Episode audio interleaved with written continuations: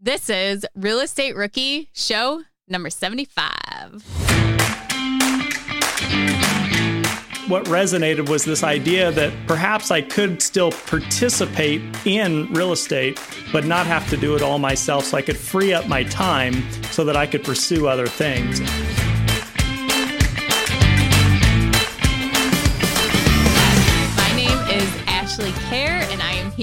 Tony Robinson. Today we have a surprise for you guys. We're gonna have a pro on the show. We are, but sorry, I'm still I'm like laughing a little bit, Ashley, with the flair that you put on 75 when you brought it in today. That was that was good. But yeah, today's episode is great. We've got Travis Watts on, the podcast, and he is the investor relations like guru for Ashcroft Capital. So he's the guy that goes around educating people on the ins and outs of passive investing. And if you have like a W 2 where you're super busy and you're not quite sure that you can, you know, make enough time to invest in real estate, then this is the podcast you need to listen to because he really breaks down how he went from having a job where he was working 96 hours a week, but he was still able to invest in these big apartment complexes and really just gives you all of the nuts and bolts of investing passively. Yeah, so Travis started out as an active investor for five to seven years. He tried everything. He tried buy and hold, he tried flips, and then he started to learn about passive investing and really started to switch gears. And that's what he does now. So we wanted to bring him on to show you guys if this is something you'd be interested, what your future could look like. And he talks about having time freedom and flexibility. And him and his wife love to travel, and they're able to do that with passive investing.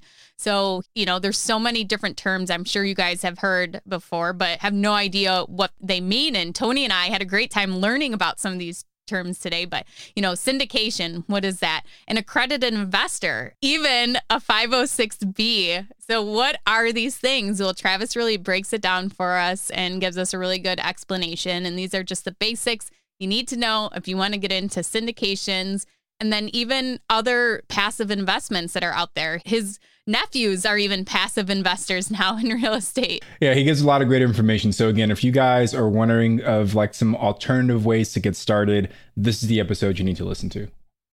Are current interest rates making you depressed about cash flow? What if it didn't have to be that way? Rent to Retirement has 2.99% seller financing available on turnkey properties. You heard that right. That's a seller financed 2.99% interest rate where the average cash flow is over $900 per month. They also have options where you can put as low as 5% down on multiple investment properties with no PMI. Rent to Retirement is the nation's leading turnkey investment company that understands what it takes to be successful in today's dynamic real estate market. Their reputation speaks for itself with more five star reviews than any other company on the Bigger Pockets website. Rent to Retirement offers fully turnkey properties that are newly built or renovated, leased and managed, allowing you to invest with confidence in the markets that offer the best returns. To learn more, visit renttoretirement.com. That's rent to retirement.com or text REI to 33777. Again, text REI to 33777. We know, and you all know, why it's super important that good tenant screening is absolutely critical to your management process. Luckily, RentRedi, the comprehensive property management software, has a new feature that makes tenant screening a complete breeze. In addition to TransUnion certified tenant screening, RentRedi now offers proof of income verification. So RentRedi's automatic tenant proof of income verification ensures an in-depth check of each applicant's financial stability and earnings. With Plaid certified tenant income and asset reports, you can see a potential tenant's income summary and total earnings by month. It's time to say goodbye to that whole gut check tenant screening and feel confident renting out your property with Rent Ready. Now, RentRedi is included in your pro membership at Bigger Pockets. If you're not a pro, they're offering the six month plan for only $1. Visit rentredi.com. That's R E N T R E D I.com and use the code BP Investor. That's BP, like Bigger Pockets, Investor for six months of RentRedi for only $1. Remember when you had to pay to get a lead's phone number? It was like the dark ages until Deal Machine made skip tracing a thing of the past. Now, with your Deal Machine plan, you'll get unlimited access to phone numbers and contact information for no extra cost. That's right, get high quality, reliable information trusted by leading financial institutions, all fully compliant with the federal Do Not Call list. Explore over 150 data points, including age, gender, marital status, occupation, and a ton more. Trust me, this is the data you need for off market deals. With new filters, people flags, and color coded phone numbers, lead management just got a ton easier. Ready to step up your investing game? Sign up for a Deal Machine plan today and gain immediate access to this unlimited treasure trove of contact information and phone numbers. Just head to dealmachine.com/bp. Transform your lead generation and deal making strategies with Deal Machine. Sign up today and start exploring the unlimited possibilities at dealmachine.com/bp. Travis, welcome to the show. Thank you so much for joining us today. Let's get started with hearing a little bit about yourself and a little bit about your real estate background. Sure, absolutely. Appreciate the invite. Hello, Ashley, Tony. Thanks everyone for tuning in.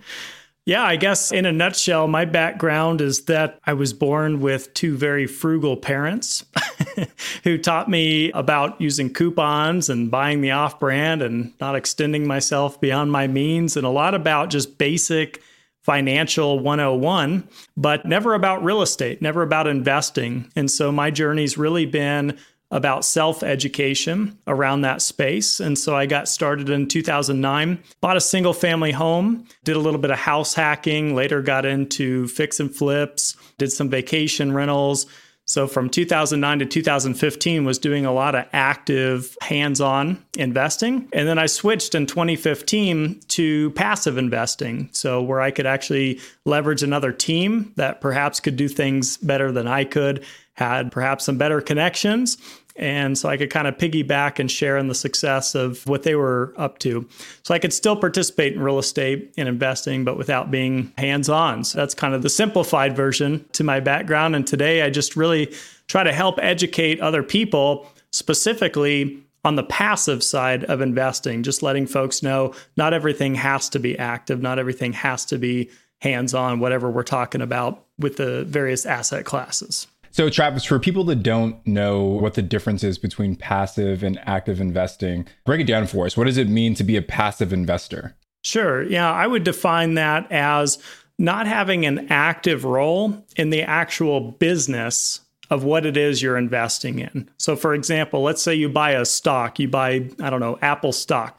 Well, you, are not the CEO, you're not an engineer at Apple. You're in no way, shape, or form actually impacting the business yourself individually or having to work or exchange time for money. You're a passive investor, you're just owning a fractional share of that company and being hands off in the process and then sharing in the profits and success of the company. Same thing could be related to real estate. I invest in real estate syndications or real estate private placements where another team is out there finding the deal, running the operations, finding the property management, finding the contractors. I'm just a passive investor in the deal, giving them some money to help that be successful and then sharing in the profits, not having to do all of that on my own like I used to do. I think that everyone can see that Travis is not a rookie anymore. He is a pro at this and that's why we brought him on is we want to give you guys some insight, some knowledge as to where you can be, where you can go with your real estate investing. And Travis is really going to kind of break down what he does and how he has made it passive for him. So, Travis, what was that first mindset shift where you decided, I don't want to be hands on, I don't want to be active anymore, and I want to go towards the passive side? Yeah, that's kind of a funny story. So, at first, I just thought, two things. I need to make as much income as I can make so that I can start investing. And then number two, I thought I can do it all myself. I don't know why I thought that. That was so naive of me. But I just wanted to bounce in and I just thought, I can flip a house, I can run a vacation rental, I can manage tenants, I can do all this without really having the backing to support that, right? I, I wasn't really around anybody or a family that was doing that. I just thought I could. And so what happened was I took it to the extremes. I had a W 2 job in the oil industry. So I worked a consistent 14 hours a day, 98 hours per week two weeks in a row, often out of state, away from home, and later overseas in Saudi Arabia and Kuwait. So I was trying to scale a very active, hands on single family portfolio while managing that career. And, you know, instead of seeing the light at the end of the tunnel, it was like the tunnel was closing in and getting darker. Every property I acquired, it's like I'm one step from burning out. I'm one step from not being able to do this anymore. And so for me, it was just what resonated was this idea that perhaps I could still participate in real estate, but not have to do it all myself. So I could free up my time so that I could pursue other things. And so that's kind of what that process and journey looked like leading up to 2015. So, Travis, I think you did a great job of explaining some of the benefits of being a passive investor when it comes to a real estate deal. But what are maybe some of the maybe disadvantages or some of the things you give up when you become a passive investor? Absolutely. So, really, what you're trading is so the pro would be, in a simple sense, diversification. You get to park uh, money in a bunch of different places with a bunch of operators and different assets. The con is you don't have control. You know, so as far as the business plan goes, whether we're going to do a refinance, whether we're going to sell a property, whether we're going to cut the business plan short and not end up renovating all these units, we're only going to do half, whatever it may be, that's not my decision to make. So if you're the kind of person that likes to have a lot of that control or feels like you could perhaps do it better than the competition or what other folks are doing, this may not be the right fit altogether. And quite frankly, there's not a lot of folks that are as extreme as I am in the sense that I was full time active to full time passive, I would say most people kind of fall in the middle. So you might be doing a few of your own properties, perhaps, but then also scaling up your cash flow through the passive investing. So the other trade off would be there's certainly, in a general sense, of course, theoretically, I should say, more money to be had on the active side because you're the way I see that, you're paying yourself for your time, for your effort, for your labor, right? And so on the passive side, I'm getting a portion of that profit, but certainly not the biggest portion of it. So that's something to consider as well. And, you know, passive isn't right for everyone. And I certainly, as you know, started on the active side. And so for me, it's like you have to build up your nest egg. You have to build up some net worth. You have to build up some savings.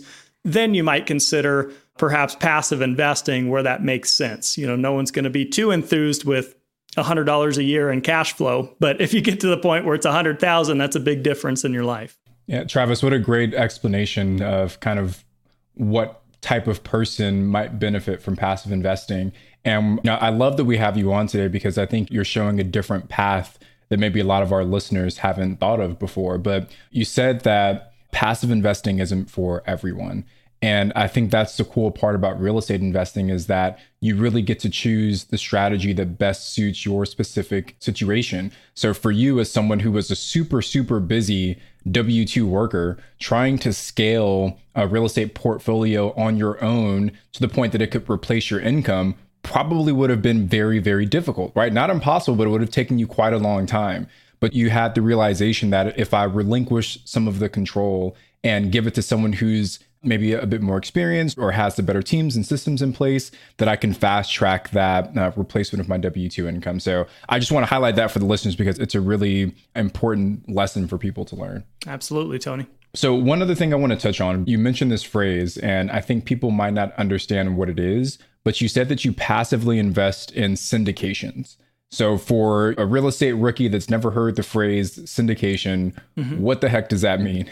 yeah, absolutely. I think if you had asked me in 2009 when I first got started with real estate, you know, who's buying these apartment buildings, these 400, 600 unit apartment buildings, I would have said either a billionaire or institutions, right? Big REITs and mutual funds, et cetera. And that would have been my only answer to it. I had no idea that you could actually pull investors together and each person could be investing smaller amounts into a larger project. So, how it works is this just simple numbers, simple example. If you had a 400 unit apartment building, let's say in Dallas, Texas, well, that may require, let's say, $20 million for a down payment and for the rehab budget because you want to fix some things up. Well, not everyone has $20 million laying around.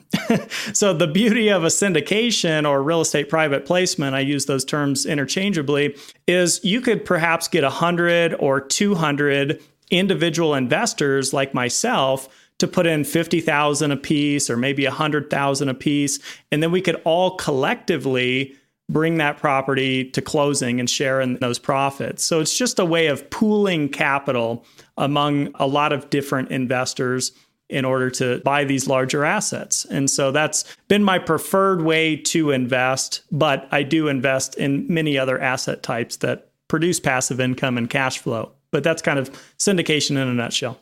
I want to really dig into this a little bit more, Travis, if you don't mind, because I think syndication is kind of what active real estate investors see as the next step. And it's kind of a, a, scary step as to, okay, how do you even do syndication and what exactly is it? And even Tony and I are still learning about it.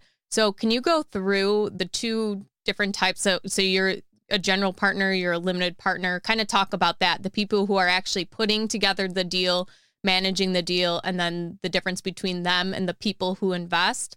And then also, if you could break it down for us, you know, who can invest you know, depending on if you advertise or if you don't advertise, and kind of run through that for us real quick, please. Sure, Ashley, happy to. So, to your point, you have general partners and limited partners, and it could be one single general partner, it could be a couple, it could be five or 10, it could be whatever you want it to be. But the general partners are the folks who are out there finding the deals, working with brokers, trying to get perhaps off market opportunities, things like that. They're going to find the deal, underwrite it, put it under contract, you know, format through use of an attorney, the legal docs, et cetera, which would be your PPM, private placement memorandum, you know, subscription agreement, operating agreement, et cetera. There's some legalities that go with these private placements. And they're going to be managing the business plan. So maybe the business plan is we're going to buy this asset, we're going to fix up the clubhouse and the amenities and the units, we're going to paint them, we're going to rebrand it, we're going to add some things that the property needs and doesn't have currently like covered car parking or a dog park or a barbecue area, et cetera. And then we're going to sell it in maybe three years or five years or something like that. So the general partner is basically making sure that this business plan actually gets executed. They're going to have to find the contractors, they're going to have to find the property managers if they don't manage the properties themselves, called vertical integration, et cetera. The limited partners are the folks like myself saying, I like that business plan. That makes a lot of sense to me. I want to participate in that. I believe that there's some equity and some cash flow to be had in that idea. So here's $50,000. I'd like to participate. So that's kind of the yin and the yang general partners managing the business, and then the limited partners bringing the capital, so to speak. And of course, sometimes the general partners are investing as well in the deal. So that's kind of an alignment of interest that I really like a lot. Now, to your point, so yes, there's some barriers of entry. Some syndications are only available to accredited investors, high net worth, high income individuals. That's not all, and, and I'll define that in a minute. But you know, an accredited investor as an individual person would have 200,000 in annual gross income for the last couple years with expectations to meet the same in the current year or a married couple with 300,000 gross income for the last 2 years expectations to do the same in the current year or you could qualify by net worth which excludes your primary residence and any debt that you have but you'd have to have an actual net worth of a million dollars or more to participate. So, where that comes into play, primarily to your point, Ashley, there's two types of offerings. So there's well, there's more than two types of offerings. There's two primary types of offerings. You have 506C as in Charlie, you have 506B as in boy. And a 506C allows the general partners to accept accredited investors only into their deals and they must be third party verified that they are accredited. That can be done a CPA, an attorney, a broker dealer, or a third party service. There's many of them out there online, but they have to ensure that the SEC, Securities Exchange Commission, requires these operators to get that third party verification to ensure all of their investors are accredited before they participate in the offering. So obviously there's some barriers of entry there. The biggest pro and advantage to doing that kind of offering is you can generally solicit or advertise your deal. You can put that online, you can put that on YouTube, you can openly talk to strangers about your deal and the projected returns, etc., knowing they have to be accredited to participate. The 506B allows you to start with friends, family, people that you have pre existing relationships with, people that you know, you understand their goals, their risk tolerance, etc. And the advantage is you can allow up to, I think it's 35 sophisticated investors is the term. Sophisticated meaning these folks understand the risk of what they're investing in. They understand the ins and outs the fact that maybe this is a illiquid investment et cetera. And they can participate in your offering if you choose to allow them to without the third party verification because they don't have to be accredited and you can also take and accept accredited investors as well into those kinds of offerings. So again, back to your point Tony earlier, you know, it's not for everyone and depending on your accreditation status, et cetera, just know that those exist, those differences. There's also Reg A and I could go on and on with different types of offerings, but just know that there are offerings for both non-accredited and accredited, but a lot are only going to be available to accredited investors and that's why I always put out there to the world that you don't have to start necessarily with the syndication. Maybe you know buying a REIT in the stock market for $10 or something. Maybe that's the way that you start with this or perhaps you just wait until you have enough net worth or liquidity to participate in these types of offerings. Travis thank you so much. That was a wealth of information. Just to follow up on that a little bit how hard is it to actually start a syndication? Say one of our rookie investors want to be on the active side, they want to be a general partner. What are the first couple steps they could do to learn more about being a general partner, learning more about the asset management where they're, you know, responsible for the property managers, they're responsible for the contractors? What are some good resources for that? Yeah, well, that's a great point. You're definitely going to want to start with the education for sure. It's a very crowded space, it's very competitive. You have to stand out, you have to have a competitive edge. So, how are you going to know if you have a competitive edge? Well, either, you know, training programs, there's a lot of them out there, you know, boot camps you can go to, courses, mentorships you can join. Of course, you know, podcasts like these, uh, lots of books you can read. I always advise getting some form of a mentor. Doesn't have to mean a one-on-one mentor. It could mean that you're in an ecosystem of other people who are looking to learn the same things, but you've got to get the education there.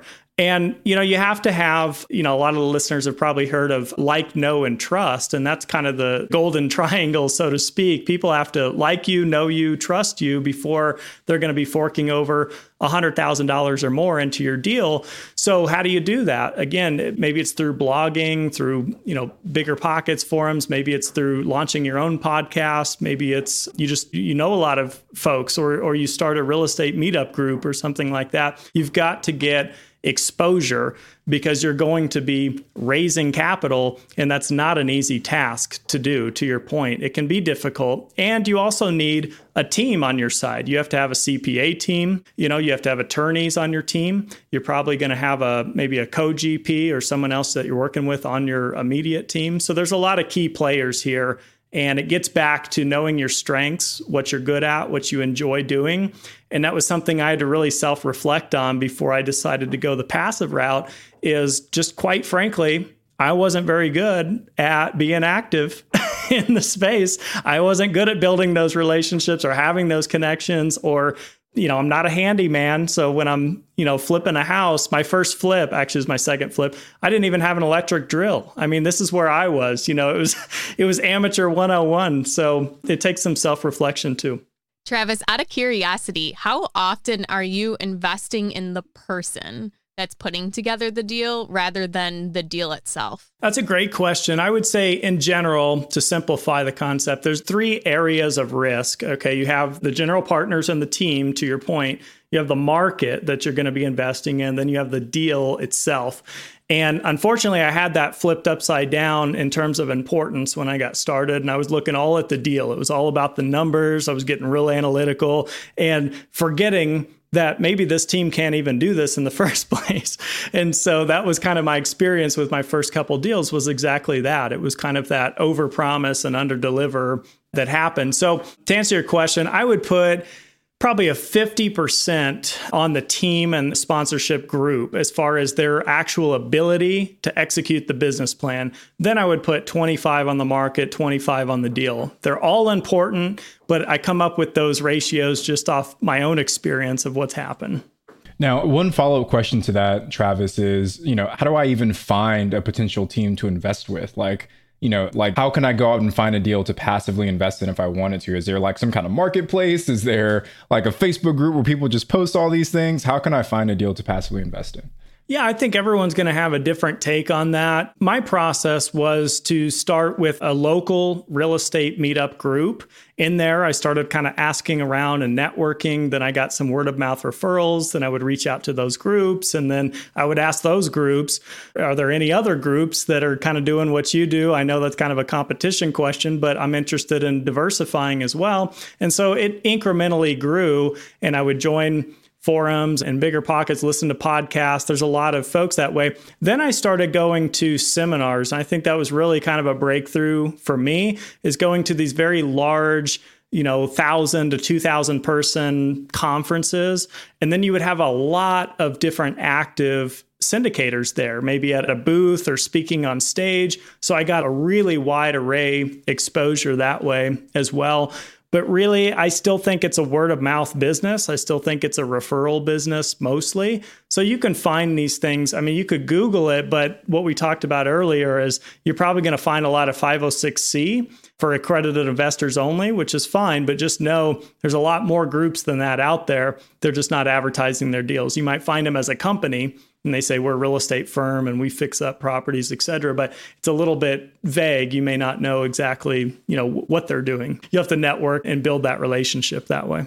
I love the advice about like getting out and networking, right? Like the local REIAs, the conferences. I mean, I've been to a multifamily conference and you're absolutely right, Travis. There are syndicators looking for investors everywhere um, at those conferences. So definitely not a shortage. I want to go back to something you mentioned earlier you said that about 50% of your kind of analysis of a deal is in the team and not necessarily the property itself.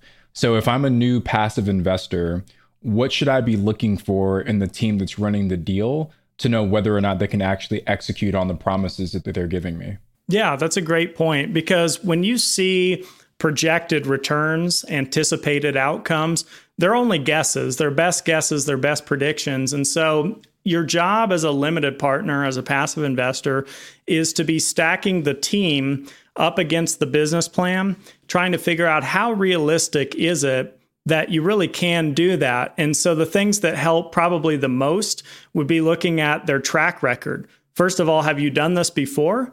And how many times have you done this? And what was the outcome? You know good bad ugly etc you know you want to know the facts that way. If a team has absolutely no track record you're taking more risks just accept that. That's a fact. And sometimes too something to point out sometimes there's new companies that get formed as a syndication you know group but the individual general partners have a lot of experience but maybe their new operation doesn't, you know, under that particular umbrella. So ask individual questions as well. But really, it's kind of an interview. It's kind of that, hey, if I give you $100,000, you know, persuade me why I should, you know. And so, and another really key point here is to identify your criteria. And what I mean is, first start with your goals. You know, what's your outcome? For me, initially, it was I want to replace my income from this oil field job because I don't like what I do for a living and I can't see myself here till age 60. I'm going to die somewhere in the extreme weather.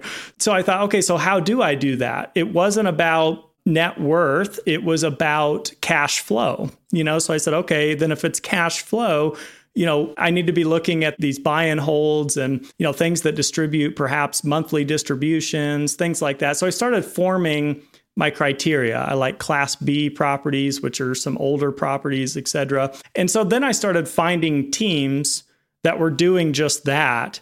And I started networking in that space. And it made it a lot easier because if someone were to send me I don't know, a deal to my email that's a new construction, no cash flow, San Francisco, something or other. I know right off the bat, I don't want to invest in that because I know what markets I like. I know it's not cash flow producing, etc. And so start with your criteria, interview the general partners, jump on a Zoom call or something like that, or if you can in person, and maybe even visit the properties that are in their portfolio if that's reasonably possible for you. Those are some things you could probably start with. That's great advice, Travis. And it, it makes me think of another question. And this one is pertaining to risk, right? Like as a passive investor, as you mentioned, you don't have as much control over how that deal is being run. So, what happens if the person that's actually in charge of the deal, this person that you're investing in, what happens if they, I don't know, like if they stop paying the mortgage or they, you know, there's like some kind of insurance claim against the building? Like, am I, as a passive investor, going to be potentially held liable for maybe the bad actions of the person running the deal? That's a great question and kind of a, a, pro and con scenario to your point of being an LP. A, the risk is what you just proposed right there. Well, that's why due diligence and upfront is so important. Number two is in most cases, depending on the structure of the private placement, you're limited in terms of liability to what you invest in the project. So if I go put 50K in there, that's my max loss 50k you know if everything goes completely wrong and a key element to point out about that something i got uncomfortable with when i was doing my own properties is when i close on a single family home i'm signing the dotted line that you know this is a recourse loan. If i default they are coming after me an individual. They're going to take all my assets and they are you know that kind of scenario. With a lot of these syndications you're getting non-recourse loans meaning that they're not coming after the limited partners in that event. Even if something goes way sideways and is way underwater again i put in 50 i could lose 50 that is a risk to consider and yeah, I mean, this is why due diligence, you can only do what you can do, right? Because even with publicly traded companies, you know, you have the Enrons of the world. And then in the private placement world, you have the Bernie Madoffs of the world. And so you can only do what you can do. But that's why, to me, the primary way that I limit my risk is by diversifying among different sponsorship groups in different geographic locations and in different asset types because you know my Florida properties might get hit with a hurricane, but my Dallas properties are safe. They're hit with a tornado, but my Ohio property's good. So that's the best way I found. I kind of relate that to stock investing as well. I don't want to have all my eggs in one basket. I want to kind of diversify and have a handful of sectors and different companies. That's great advice, Travis. And, you know, whether someone is investing in single family homes or in passive investments like syndication, it is so great to diversify and not have everything, like you said, all your eggs in one basket. I want to find out, like, how much money can you make? So, how does passive investment work? How are you getting paid? You put in 50,000 on a deal. You know, does it vary per syndication and what kind of returns are you looking at? Sure. Yeah, good question. It really depends on the business plan. So you could do a new development. So there you're parking some capital and you're hoping that three, four, five years down the road, you're going to make a big sale perhaps and have a big, you know, exit to that business plan. What I invest in are pre-existing stabilized assets. So like a 1990 built 400 unit apartment building like the example I used earlier that's already fully occupied collections are up very high. And so day one, we have cash flow. So that'll range depending on, again, the class of property. You have new high end luxury, which is class A property. You have class B, which is a little bit older, maybe some deferred maintenance, things you need to renovate and update. You have C class just below that, less amenities, lower rents, different tenant demographic, et cetera. So you have to kind of decide, again, based on your risk tolerance and your criteria, what makes sense. But I'll speak to the value add multifamily syndication space. I would say in 2021 right now, cash flow annualized is in a range of maybe 6 to 9%, we'll say, somewhere in that kind of range. And that's either distributed pro rata on a monthly basis or a quarterly basis in most cases. Then you have participation in most cases in the equity upside, whether you do a refinance later or you sell the asset. So maybe those numbers could perhaps be double that if everything goes according to plan. You might end up with what's called an IRR, an internal rate of return. That's your total overall return when everything's said and done in a simple sense of maybe 12 to 18% or something like that. That would be pretty realistic. But just know those aren't guarantees. There is risk in it. If the team can't actually execute the business plan, that 18 could turn into a five, you know? So that's why it's so important. That's why I put that weighted emphasis on the team. And I'm making a bet that they can actually do that and that those numbers we're talking about are conservative underwriting numbers. In theory, we'll probably make more than that, is the idea, but they don't want to project that. They don't want to tell you 18 and deliver seven. They want to tell you seven and deliver 18. So that's kind of what I look for as an LP. What about someone? Okay, so we talked about syndications, and if someone is an accredited investor, they can go and look for these deals. Well, what if they're not an accredited investor and so they can't seek any of these deals that are advertised? They don't have anyone, you know, approaching them to do the 506B what are some passive investments for non accredited investors? Yeah, something that I'm working on right now with my nephews who are around 18 is I got them a brokerage account. I started doing this as my annual gifts to them instead of these cheesy birthday and Christmas gifts. It just seems like it's a better. I can already tell I'm going to love this. it's it's just a better use of my time in there. So so I started them out with a couple hundred bucks, and I'm teaching them how to find publicly traded REITs, et cetera, like we talked about. Some of which are ten dollars a share, $20 a share, that kind of stuff. And they distribute monthly. So there's pros and cons to the publicly traded markets. A couple of the pros are you have immediate liquidity. So if they go put $1,000 into something and decide next week they don't want to be in it, they can just sell and get out of it. And that's a beautiful thing because with private placements like I invest in, it's illiquid. So I'm most often not able to pull my money back out if I need it for three, four, five, six, seven years, something like that. So that's one thing to think about. The other thing with the stock market, it's a personal thing, but I can't stomach the volatility very well. You know, that, that my portfolio might jump up 5% tomorrow, it might fall 15% next week. I don't like that inconsistency and that volatility. And more to the point, sometimes you're overpaying quite frankly, for what it is you're buying. And other times you're getting a bargain. So those are kind of the pros and cons, but never an advocate. I'm not an advocate for trying to time the market, but you know, so that's a way that they've gotten started with just a couple hundred dollars. You can get very creative with this stuff. Give one other example that's kind of a, a weird side note, but my wife and I, we have a couple places that we live. And in one of them, we have our car there for us when we're there and when we want to use our vehicle, but we also signed up for a car rental program. So when we're not there, our car gets rented out to other people and it's like a profit sharing model. And so we're getting passive income every month, even if we're not there or not driving our vehicle. So there's different things you can do. It's again, it's that we're not active in the business of doing that. We're not actually renting that car out and signing people up and you know, we're not a Hertz or an Avis, but so there's different things. I've invested in notes. You can lend your money out like a hard money lender kind of thing. I've invested in ATM machines, I've invested in self-storage, you know, on and on. There's a lot of ways to do it, but not all these things are private placements. Travis, when I was in Hawaii last week, I saw a car that had a house lockbox on the trunk of it. And I'm thinking that's the first thing I thought of was one of those car rentals where, you know, someone personally loads out their car. They I tell the person the code, just like an Airbnb, and they get the key out to the car and they go. Yeah, yeah. it was so funny. It was just drilled right into the trunk of the car.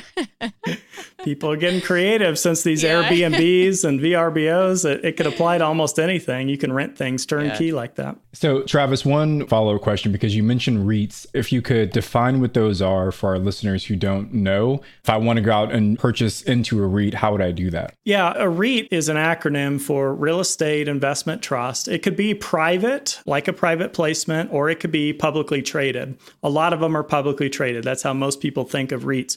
So, what it essentially is, is a real estate fund. That's all it is. So if you want to be invested in multifamily or self storage or mobile home parks, you can find a REIT that buys those kinds of properties and they'll put them all in their portfolio and then it'll just be going up and down with the stock market. So, how you invest in that is through your IRA or through a brokerage account, something like that, held through these brokerage firms out there, these Fidelity Investments, Charles Schwab, Janus, etc. And so yeah, there's different ways that you can buy them, but it's usually pretty simple. You have to establish one of these accounts, fund it, and then you're just finding out, you know, what these REITs are by just running an internet search and then just buying five shares of this, 10 shares of that, that kind of thing to build your portfolio that way. Awesome. Travis, you're like a wealth of knowledge, man. Like every question we've asked you, you've got like a really detailed response. I love it. So I got one more follow up question for you, and this is kind of going back to your passive investments. You know, I'm a short term rental guy. The majority of my portfolio is in short term rentals, so we're on Airbnb and VRBO.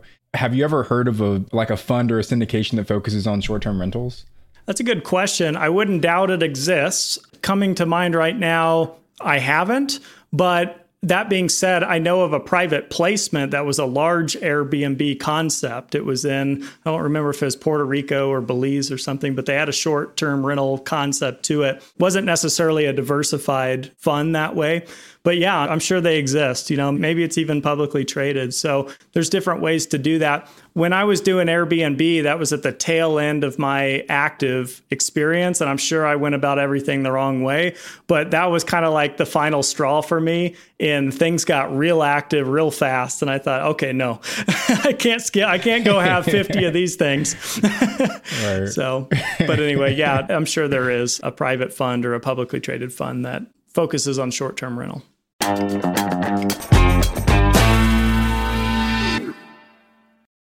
We know, and you all know, why it's super important that good tenant screening is absolutely critical to your management process. Luckily, RentRedi, the comprehensive property management software, has a new feature that makes tenant screening a complete breeze. In addition to TransUnion certified tenant screening, RentRedi now offers proof of income verification. So RentRedi's automatic tenant proof of income verification ensures an in-depth check of each applicant's financial stability and earnings. With Plaid certified tenant income and asset reports, you can see a potential tenant's income summary and total earnings by month. It's time to say goodbye to that whole gut check tenant screening and feel confident renting out your property with RentRedi. Now, RentRedi is included in your pro membership at Bigger Pockets. If you're not a pro, they're offering the six month plan for only $1. Visit rentredi.com that's R E N T R E D I dot com and use the code BP Investor. That's BP, like Bigger Pockets, Investor for six months of RentRedi for only $1. Hiring? Your search is over. Really, there's no need to search. Match instead with Indeed. Indeed is your matching and hiring platform with over 350 million global monthly visitors and a matching engine that helps you find quality candidates super fast. Ditch the busy work, use Indeed for scheduling, screening, and messaging to hire top talent faster. Speaking of top talent, 93% of employers agree Indeed delivers the highest quality matches compared to other job sites. But why do I love Indeed? Because I'm busy and scrolling through 300 resumes is not helping my business grow. It's actually making it slow. With Indeed, I can hire faster and know I'm getting someone who can do the job. And listeners of this show will get a $75 sponsored job credit to post your jobs with more visibility at indeed.com slash rookie. Just go to indeed.com slash rookie right now and support our show by saying you heard about Indeed on this podcast. Terms and conditions apply. Indeed.com slash rookie. Need to hire? You need Indeed. Whether you need to buy or sell or you're just obsessed with looking at homes for sale, Redfin's got you covered. Redfin updates their listings every two minutes to help you see new homes first. And they give you personalized recommendations based on the homes you like, so you can find the home that's just right for you, whether that's a cabin, a craftsman, or a castle. With the top rated Redfin app, you can favorite homes, share listings with others, and schedule tours, even the same day, with a local Redfin agent who can help guide you through the whole home buying process. And if you're looking to sell, Redfin agents have the experience to help get you the best price possible for your home. That's because they sell twice as many homes as other agents. With a listing fee as low as 1%, Redfin's fees are half of what others often charge, which means you'll have more money to put towards what matters most to you, like your next home. In fact, last year, Redfin saved home sellers $127 million. No matter where you are in your real estate journey, Redfin can help. Download the Redfin app to get started today.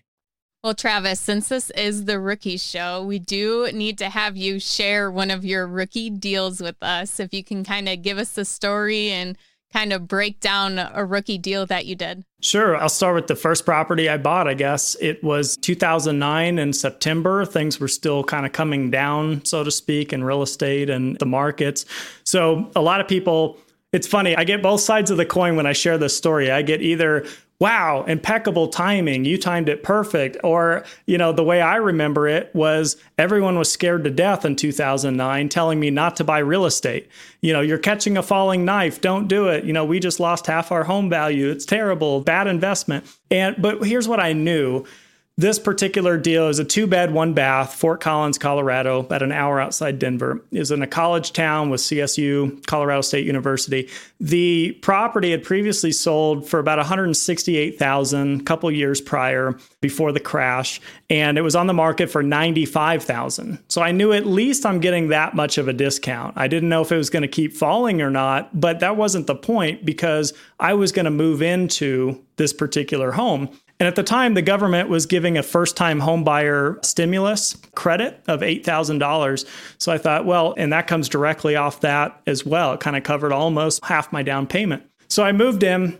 I bought it for 95 and I house hacked it. That's the first thing I did. So I rented the spare bedroom out knowing I'm in a college town. I was raised in this town. I know there's a lot of demand for rental right now and always around a college campus. So I had a mortgage that was about $650 per month, give or take.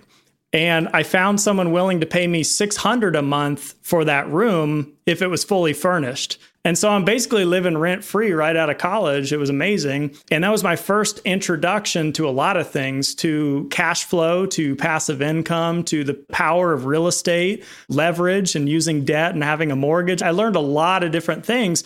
And what I ended up doing is I turned that later into two furnished units for rent. So I had two different roommates there, and that became a little bit of a problem after a while.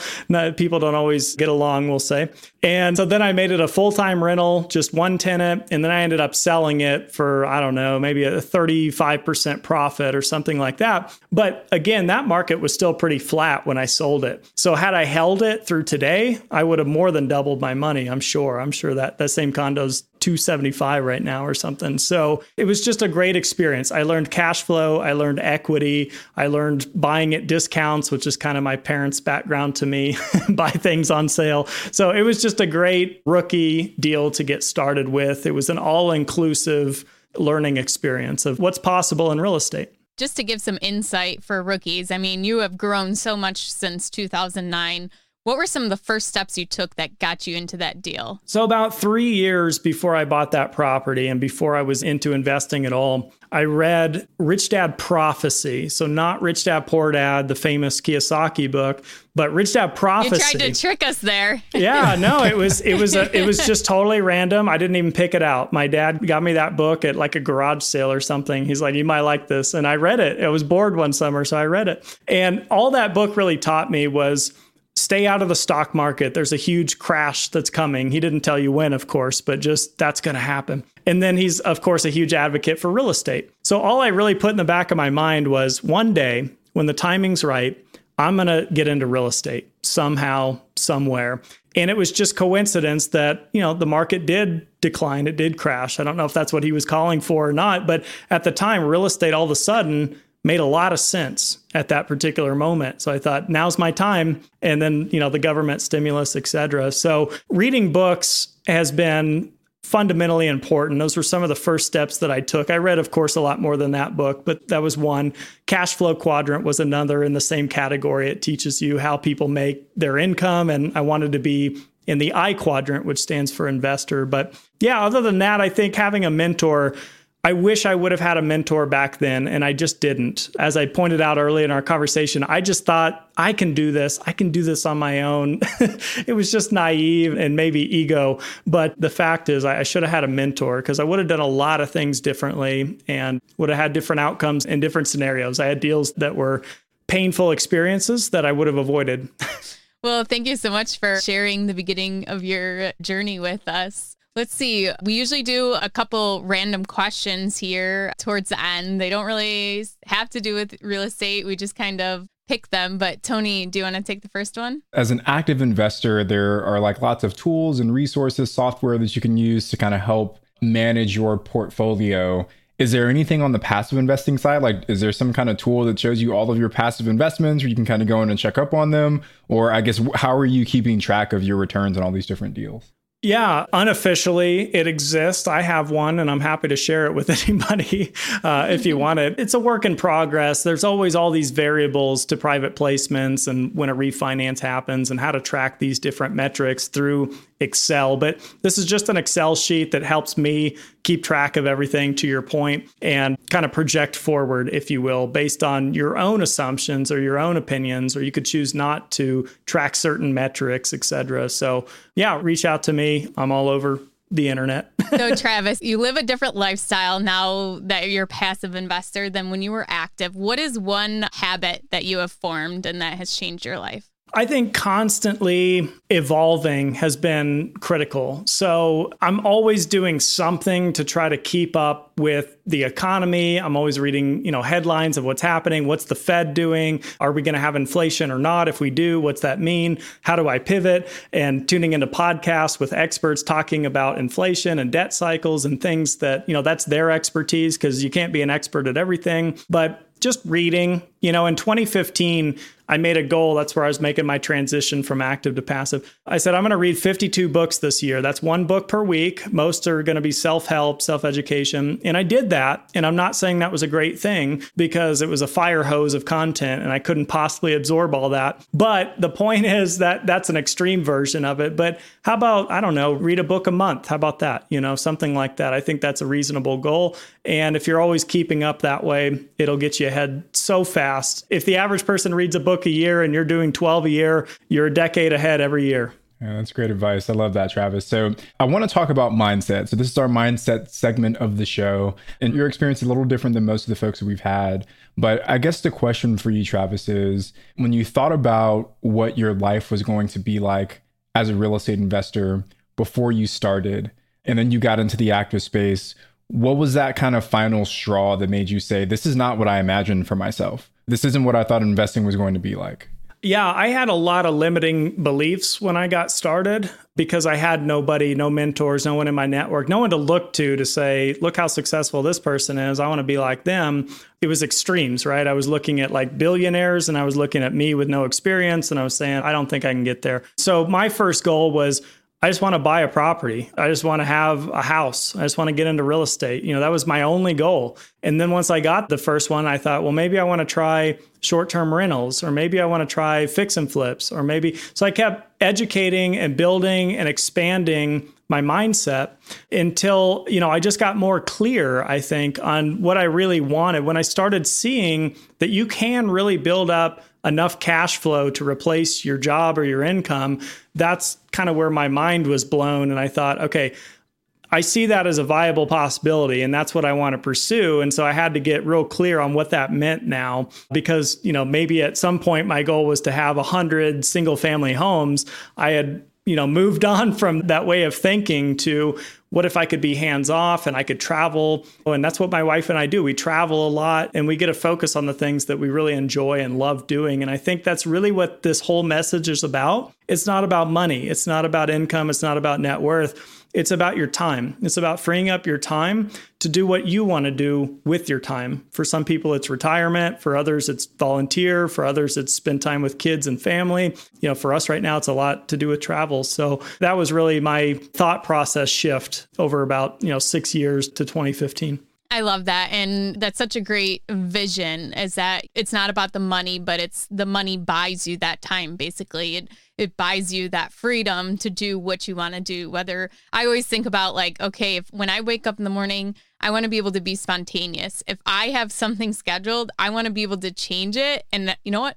I'm going to learn how to do syndications today and decide what I want to do. And that doesn't have to mean you're retired. And I think that's a big misconception is, well, I love to work. Well, that doesn't, to be financially free doesn't mean that you have to stop working. It just means you have a lot more flexibility in what you're actually working on. That's exactly it. Yeah. So we're going to move on to our next segment. This is the rookie request line. So we have rookies call in, they leave us a voicemail. At any time, anyone can call 1 888 5 Rookie.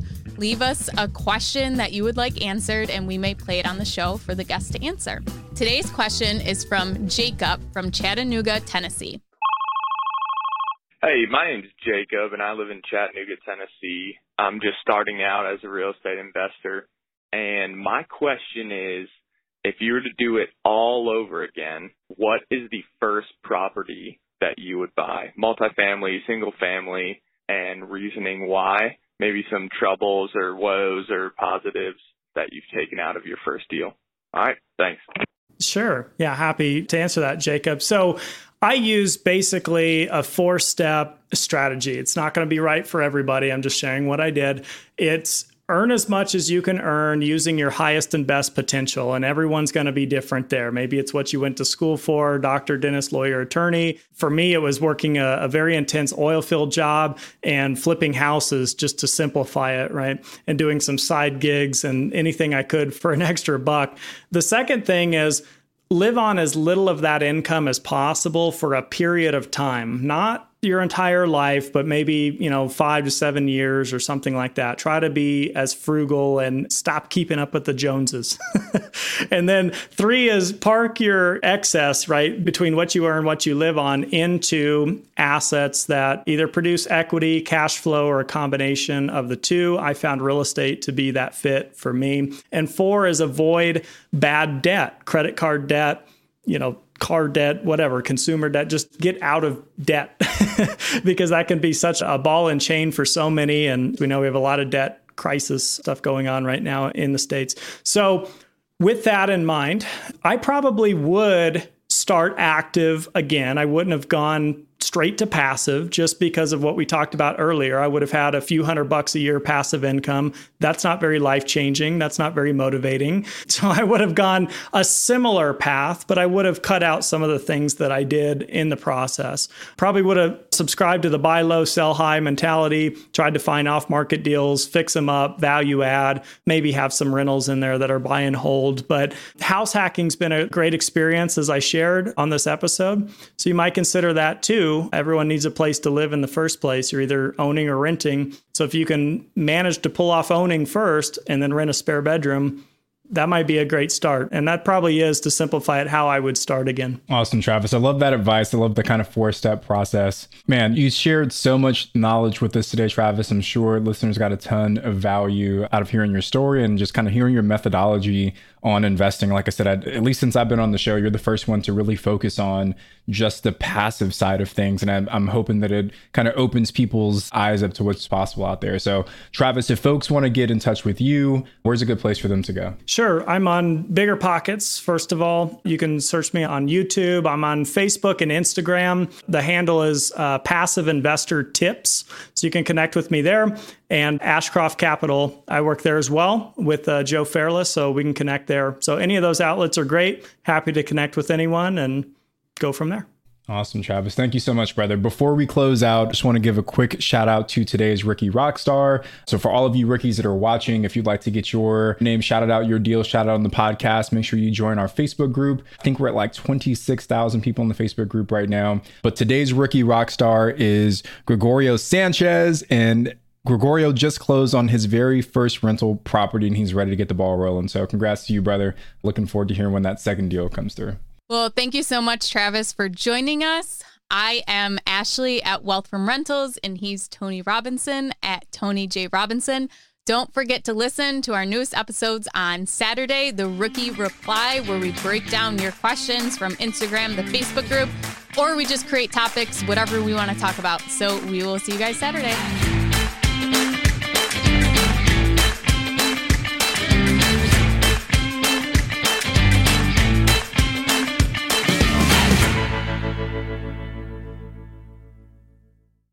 Getting started in real estate can be daunting. There's so much to know, obstacles to overcome, lessons to learn, and risks to avoid. It can all be so overwhelming. If you're feeling motivated to invest but too overwhelmed to take action, here's some advice. Take it one step at a time. And here's some good news for you. The Rookie Bootcamp is starting on May 20th, and Tyler and Ashley will be guiding you through each and every step until you're the proud, confident owner of your first investment property. Through eight action packed weeks, they'll guide you step by step through those first questions, decisions, and obstacles that every beginner investor must overcome. So if you're serious about becoming an investor this year, head to biggerpockets.com slash step and join us in the Rookie Bootcamp. See you there. The content of this podcast is for informational purposes only. Past performance is not indicative of future results, and all host and participant opinions are their own. Investment in any asset, real estate included, involves risk. Use your best judgment and consult with qualified advisors before investing. Only risk capital you can afford to lose. Bigger Pockets LLC disclaims all liability for direct, indirect, consequential, or other damages arising from reliance upon information presented in this podcast.